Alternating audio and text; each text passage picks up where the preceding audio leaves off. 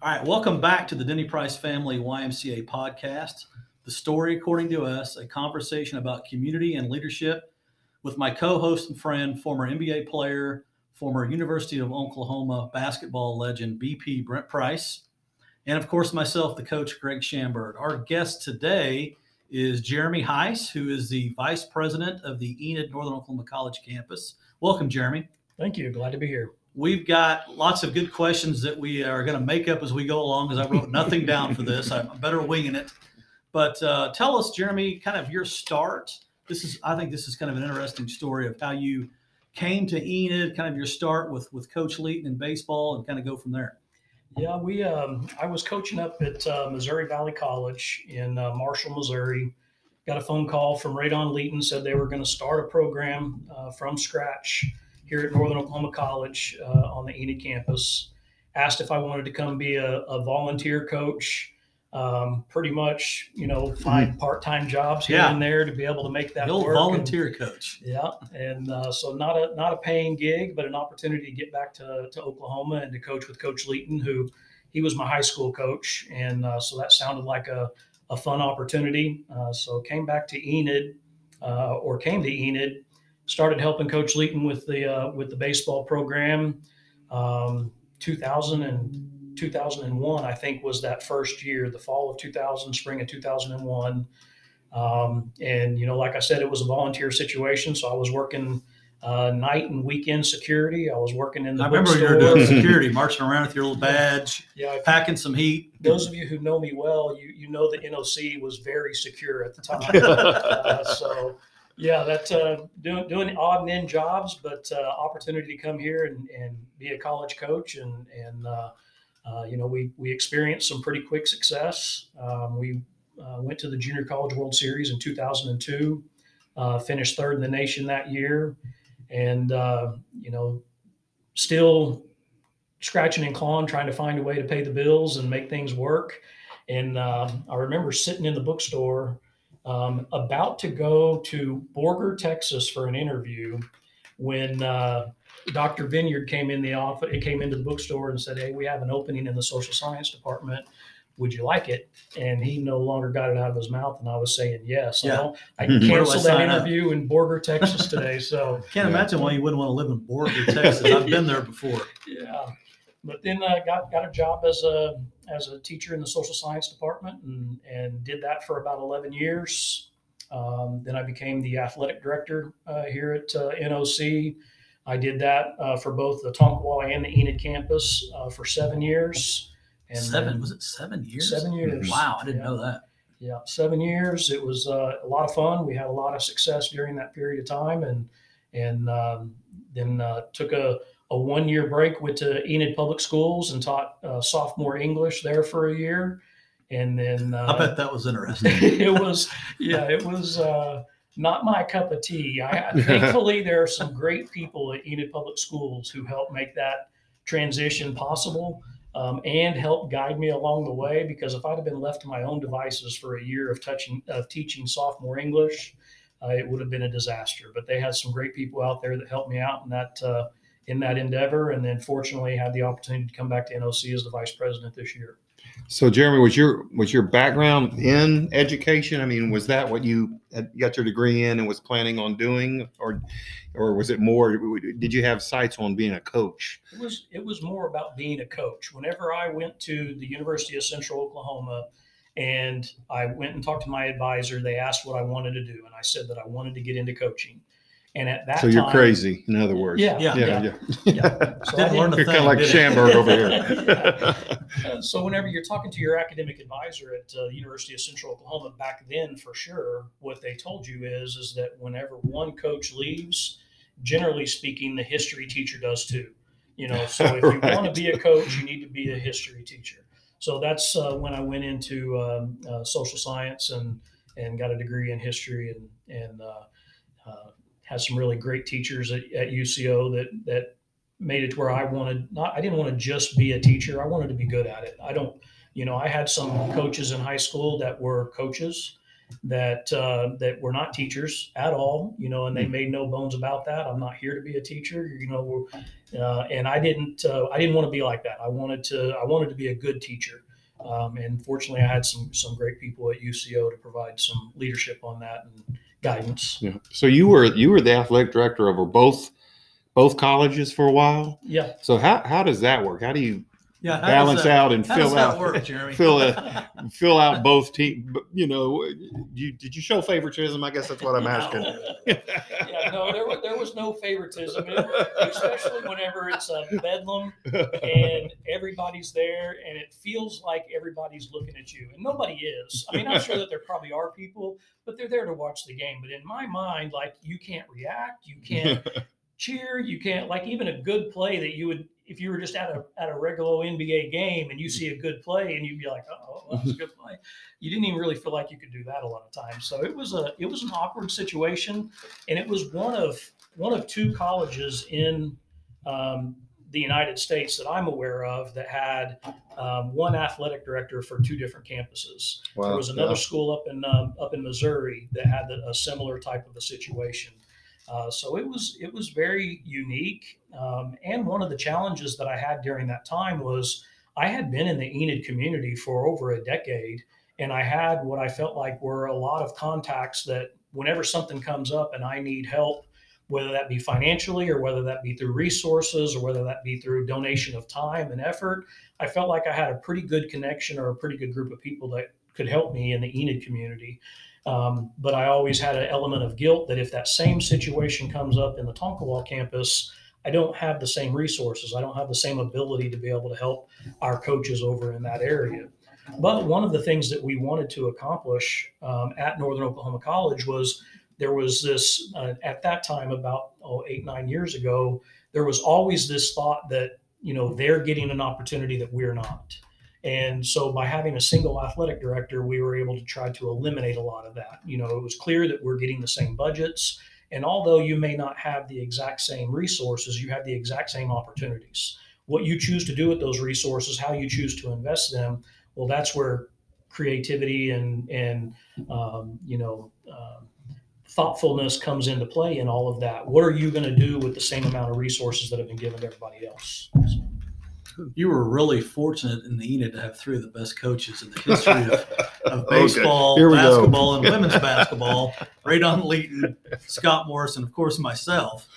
Tell us how um, those relationships, um, how much, well, let's just be honest, how much fun we had in those, gosh, 15 years before I kind of got out. But I mean, we watched each other, we rooted for each other. Remember, I actually went to the tournament in Millington, Tennessee, which Yeah. is, gosh, 20, how many years ago was that now? Two, two, 20 years. We're doing Yeah, the, 20 uh, years. Yeah. April 9th is the 20th anniversary alumni uh, event for that World Series team. And I mean, you you joke about that a little bit about the the, the best coaches, but think about what that group of coaches accomplished. Um, it, it's pretty amazing what that group of coaches were willing or were capable of accomplishing. All of them went to the national tournament. All of them were nationally ranked on multiple occasions. All of them were named, you know, uh, conference coach of the year. Um, it really was, and the fact that we kept that nucleus of coaches together for as long as we did. Um, that's not common at a community college. No, it's know? not. and so the uh, it really was a, a friendship and a bond that um, I felt like we all supported each other uh, to a great extent. Um, traveled and, and watched each other's teams in the in the postseason. Um, it was a friendship that that became a bond between the, the really the four of us. You know, it's three different programs, but um, you know, and I'd even throw Julie Baggett into that. You know, she came along Yeah, a little she's a bit big later part of than that, us, too. but she's a part of that same family. Um, you know, and and Josh Quintero, he came along a little bit later, um, but um, you know, he was a part of that family. I felt like it was a, a great bond in the in the athletic department here at uh, at NOC. And Of course, I'm sure you don't remember how many games I won as the uh, head coach out there, but it's it's a it's a record. it's it's it's a How many, record te- how many hold for a technicals did he get? That would be the most. Did you, did you guys did you guys fine fine him for all the technicals he got? Yeah. Is that was there something in the contract that dealt with that? He he has a record for the number of wins, uh, but he also has the record for the number of losses uh, and the record for the number of technical fouls. I don't remember the losses, but I do remember winning 324 games. In case anybody wants to know that. So, you got the number up. out of out of 750. No, I'm just no, kidding. that's not true. Um, Jeremy, uh, I've asked this to Dr. Floyd, and I'll ask you kind of on the on the higher education level. You know, because you've been there now, and you, as, you know, through as a teacher, as a coach, as administration. How have you seen uh, culture change and the challenges of higher education now versus maybe when you started? Or you know, what are some things that are better, maybe possibly now than than when you first kind of got into it? Um, Well, I think that uh, one of the changes that, that you see in higher education is how quick people want to be done. You know, it's not really um, a process where, you know, whenever I was going to college, it was not uncommon for people to go um, for five years in order to complete a bachelor's degree. You know, and now everybody wants it streamlined as quick as they possibly can. You know, like we're we're about to unveil. Uh, how soon is this uh, is this published? Like we, we can wait if we need to. We're, we have a program that we're working on with, with some of our academic partners where we're trying to streamline it to the point to where an individual can graduate in three and a half years uh, for their program. Now, if, if they go and they take concurrent enrollment, they could potentially be done even quicker than that. They could graduate in less than two years from the time they finish high school to have a bachelor's degree. And, you know, to me, that's, um, that's a positive and a negative. It's a positive in that if you know exactly what it is you want to do and you're confident that this is this is my path i've always wanted to do this and here we go i'm gonna i'm, I'm jumping to it. We all know plenty of people that that's been their story. They knew from a very early age what they wanted to do and that's exactly what they went they went and done. But we've also um, known a large number of people that whenever they go to college they change their major two three four times. And so that's whenever you're going into it as an 18 19 20 year old. So with the concurrent enrollment aspect of things now we're starting college at you know 16 sometimes even younger than that. How many times will a 16 year old change their mind and what it is they actually want to do? Uh, so it's the speed in which people are wanting to get through the program um, that has changed uh, that's one of the things that has changed.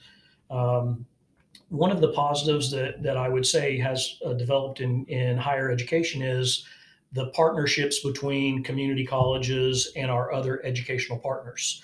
Um, you know, at Autry Technology, you can go out there and you can, um, you know, get a, a, a, hands-on skill, and then you can take that hands-on skill, bring it to, to Northern Oklahoma College, and get uh, an Associates of Applied uh, Technology.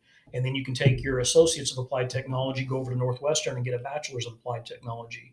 Um, we have partnerships with um, Northwestern and multiple other programs, uh, partnerships, the, the Gateway program with Oklahoma State University. There was there was such a fear whenever I was in college that whenever you transfer, you're losing all of these hours, Mm-hmm. and a lot of that fear has been eliminated by the partnerships that we've been able to, to build. So I would say that's Yeah. another. Uh, Yeah, is, is that now is that unique to Enid? Because I know you know you have a higher education council here that y'all meet and share resources, like you said, and and, and partnership. Is that unique to Enid, or is that something that's going on all over the place now? I think it's unique to Enid. It, um, you know, Dwight Hughes, uh, we were visiting, he's uh, the superintendent out at uh, Autry Technology, and we were visiting with him over lunch uh, not long ago. And he was saying that, you know, how much he really appreciates our partnership because it's not like that all across the state of Oklahoma. Um, and, you know, like Dr. McMillan over at Northwestern, um, there are uh, plenty of places where the there's competition within the own individual community between the community college and the four-year institutions that are there, and it most certainly feels like a partnership um, here. You mentioned the Enid Higher Education Council. Uh, Dr. McMillan and I, we are a part of a, an educational organization that they're they're looking for presenters on different topics, and Dr. McMillan has proposed that that we should do a presentation over the Enid Higher Education Council because it is Mm, such a unique yeah. situation where Enid Public Schools, Autry Technology, NOC, and Northwestern are all raising money to provide student scholarships, local students from this area scholarships to start their academic career here and graduate from here. Uh, that's that's That's very great. unique. It's Yeah. a great, yeah, great organization. Well, tell us a little bit about uh, COVID the end of COVID and where kind of the vision is to get these kids back into the educational system. I know that's a big issue right now with schools low enrollment. We know that seniors, actually school age kids have kind of dropped in the state of Oklahoma. So maybe explain to some people how the dynamics of that and how that works, if you don't mind. Well, so whenever whenever COVID hit, um, obviously everything changed, and and higher education is no different. the The change that we experienced was that um, we went to virtual learning for a period of time. And when we went to virtual learning, there are um, a large number of people that have no desire to have any part with virtual learning. They want the individual attention that it, that instructors provide um, and that hands-on face-to-face that that um, not one-to-one but you, you get the idea Yeah. that uh, more direct access to your instructor and to the um, what they're trying to teach um, my son is an example of that he's he's been a good student um, since he, he was out at chisholm high um, he was a plc student at, at uh, noc um, did excellent all the way up until covid and they go virtual and then whenever they go virtual he ends up um, um, failing one class. Sorry, Logan, if you're listening to this, and then dropping a few others. You know, like he had he had no desire whatsoever to do virtual, Mhm. and there's a significant number of people that fall into that boat. Well, even that next year, whenever OU goes back to allowing in-person classes, he still was reluctant to go because he thought as soon as COVID ramps back up, they're going to make me go virtual again, and I don't want to be back in that position where I, I, I might have to go back to to studying virtually. So I think there's a group of people that that they um, avoided going to college because they were fearful of that type of a situation. So community college enrollment across the United States dropped by at least 10%, um, significantly higher in certain areas and and less for like us. Our, our enrollment didn't drop 10%, but it dropped, you know, pretty close to that amount. Um, and so one thing that was a little bit unique about this spring compared to previous springs is that we actually saw an increase in headcount. Um, that's not common in the spring semester. It always goes down. Yeah, I'd never heard of that before. Yeah. Yeah, that's interesting. Now, credit hours did not go up. Um, so what that what that suggests is is we had more people who came back as part-time students. So it's kind of like they're dipping their toe in it to see is am I am I ready to go back? Whenever you kind of explore the state of Oklahoma and the college going rate of high school students um, or higher education uh, going rate, it's around 40%. 60% of students don't go go on to receive a higher education.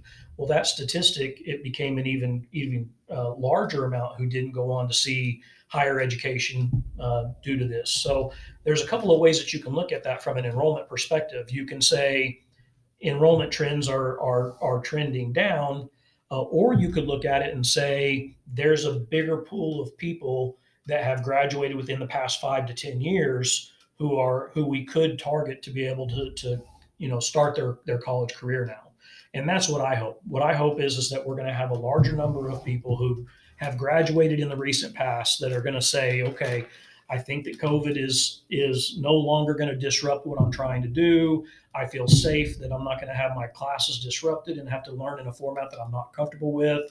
Now I can jump into college and and make this uh, this goal of improving my life and and providing some stability and, and opportunities for me and my family uh, moving forward. So that's, Yeah. that's the hope.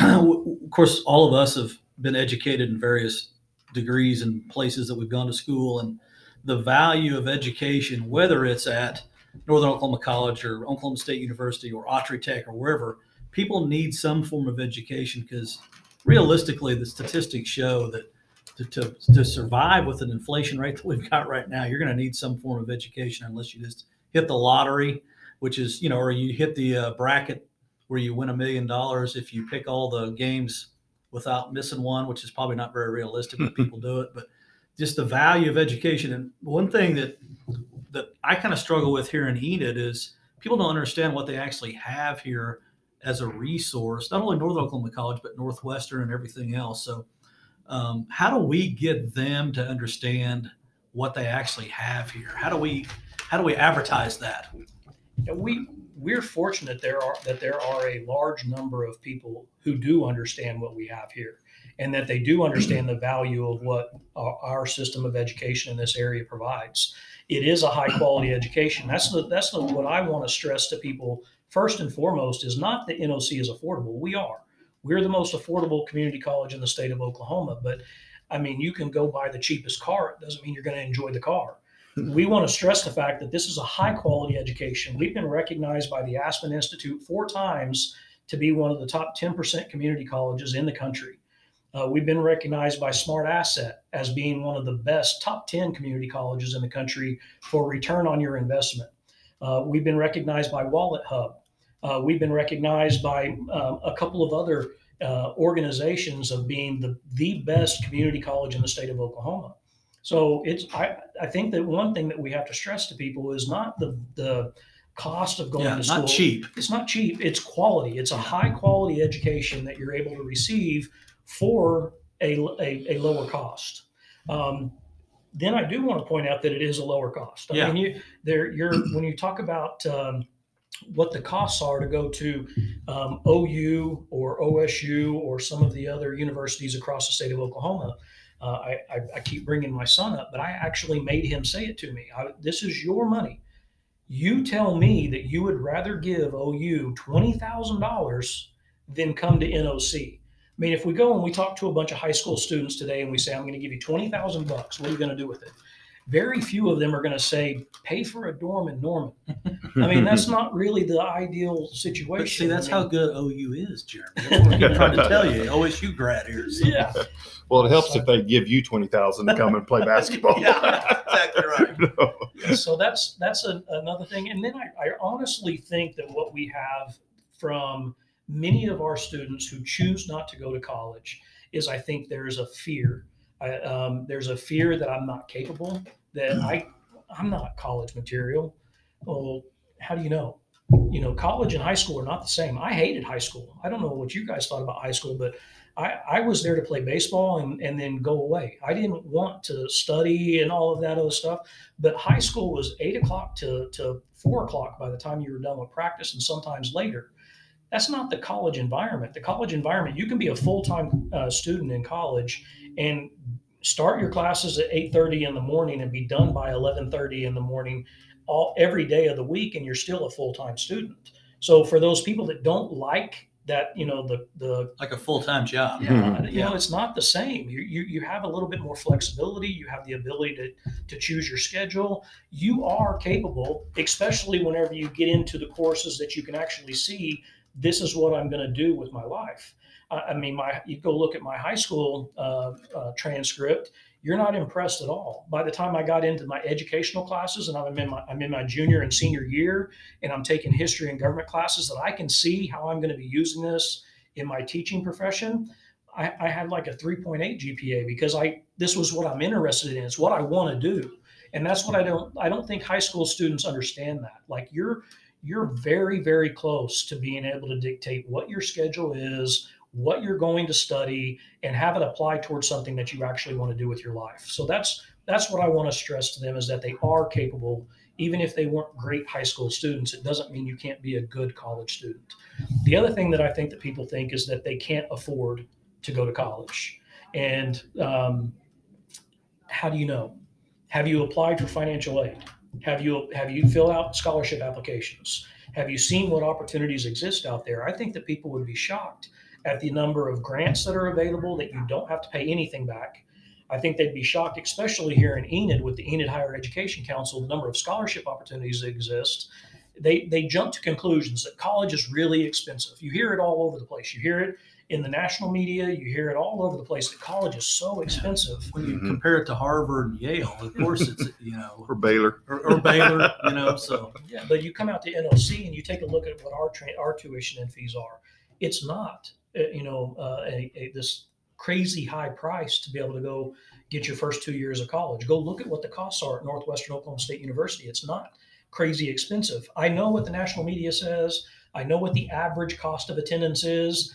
We are well below the average cost of attendance. Come check it out. See what the see what the costs are. See whether or not you can afford it. Apply for financial aid. See what great what grants you qualify for, and find out. So, whether can so you it. weren't the valedictorian at Perry? Is that what you were saying? not.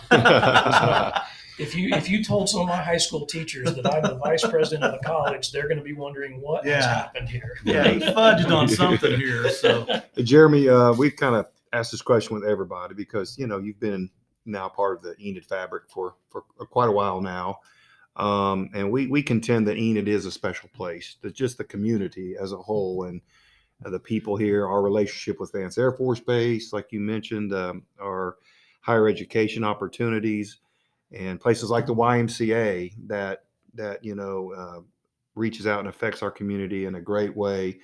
What are the what? Tell me what what your feelings about Enid as a community is, and with your family, raising your family here, and and uh, now that you've been here a while.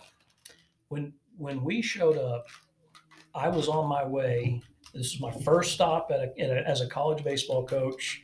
We're going to do some good things here, and in three or four years, we're moving on. We're climbing the ladder. We're going to get on down the road, and then you get here and you realize that this is a, an amazing place. And you know, um, I interviewed other places, and every time I would I would interview, I would ask, "Is it a better situation than what I have in Enid?" and I didn't. I never had that situation where I really felt like it was truly a better situation. So um, Enid has has become home to me, um, and you know I've uh, I've talked about people have asked, "Are you going to um, get your doctorate now that I'm in the position that I'm at now? Are you going to get your doctorate?" And many of the people that I've talked to about um, pursuing a doctorate is that don't do it unless you're willing to relocate and I've that's what my wife and I have talked about is I'm not willing to relocate. I like where I'm at. I like I like Enid. It's home. You know, whenever you walk into David Allen Memorial Ballpark, like this is an amazing place. Like where where else could you go watch a game that's any better than this right here? You know, whenever you you come into our YMCA here, this is awesome. Like this, there there are so many communities the size of Enid that don't have anything like what we have here. This is i mean and that's just a couple of examples. You you already mentioned the, the uh, what we have as far as uh, ability to to receive higher education. Uh, i just think it's such a unique environment here. I think that it's so there's so much of that small town camaraderie that you have. Like there's there's people that are constantly supporting each other pulling for each other wanting to see see you be successful but then also some of the the luxuries of a of a, a larger city um, I don't think that there's a lot of places that have what we have here in Enid, um, and it's uh, it's certainly become home for me and my family. Um, I talking with my daughter, you know, she's a, a junior in college, and asking her kind of, you know, what are your long long uh, term plans? And her long term plans are Enid. This is home for her too, you know. Mhm. So that that feels good to know that this is where I want to be. This is where she wants to be. Uh, so that's that's what I'm hopeful for. I'm hopeful that we can keep uh, keep generations of, of the Hises here in Enid and and hopefully continue to c- contribute to what it is that makes Enid special. You know, just in some way. You know, helping you know here at the YMCA, helping at uh, Enid Higher Education Council, helping wherever I can uh, in order to make to to continue to make Enid special. We've got that new pizza place. That doesn't hurt either, though. So, Yeah. I'm thinking about ordering that tonight. I think Kathy's cooking, but uh, well, we're close to wrapping it up, Jeremy. We're glad you're here. Jeremy's also a part of our men's group on Wednesday morning, so I'm hitting a plug for that. Um, it's early, six thirty. Jeremy usually shows up about six thirty-five. That's okay. Living under grace, right? Yeah, you bet. You bet. But we uh, we appreciate everything you do for for the wine, for the community, and and uh, good longtime friend of twenty, probably a little over twenty years now, if you can imagine that. Yeah. I remember you guys were using my locker room and I had to give you guys the boot when I when I moved over here the year after you guys were in there. But um, we You appreciate everything be you do. So we are getting old. So, but um, we again we appreciate everything that you that you do here, and we're just happy that you had a chance to visit with you, and we enjoyed it. Thanks, Jeremy. Yeah, Thank thanks, you. Jeremy.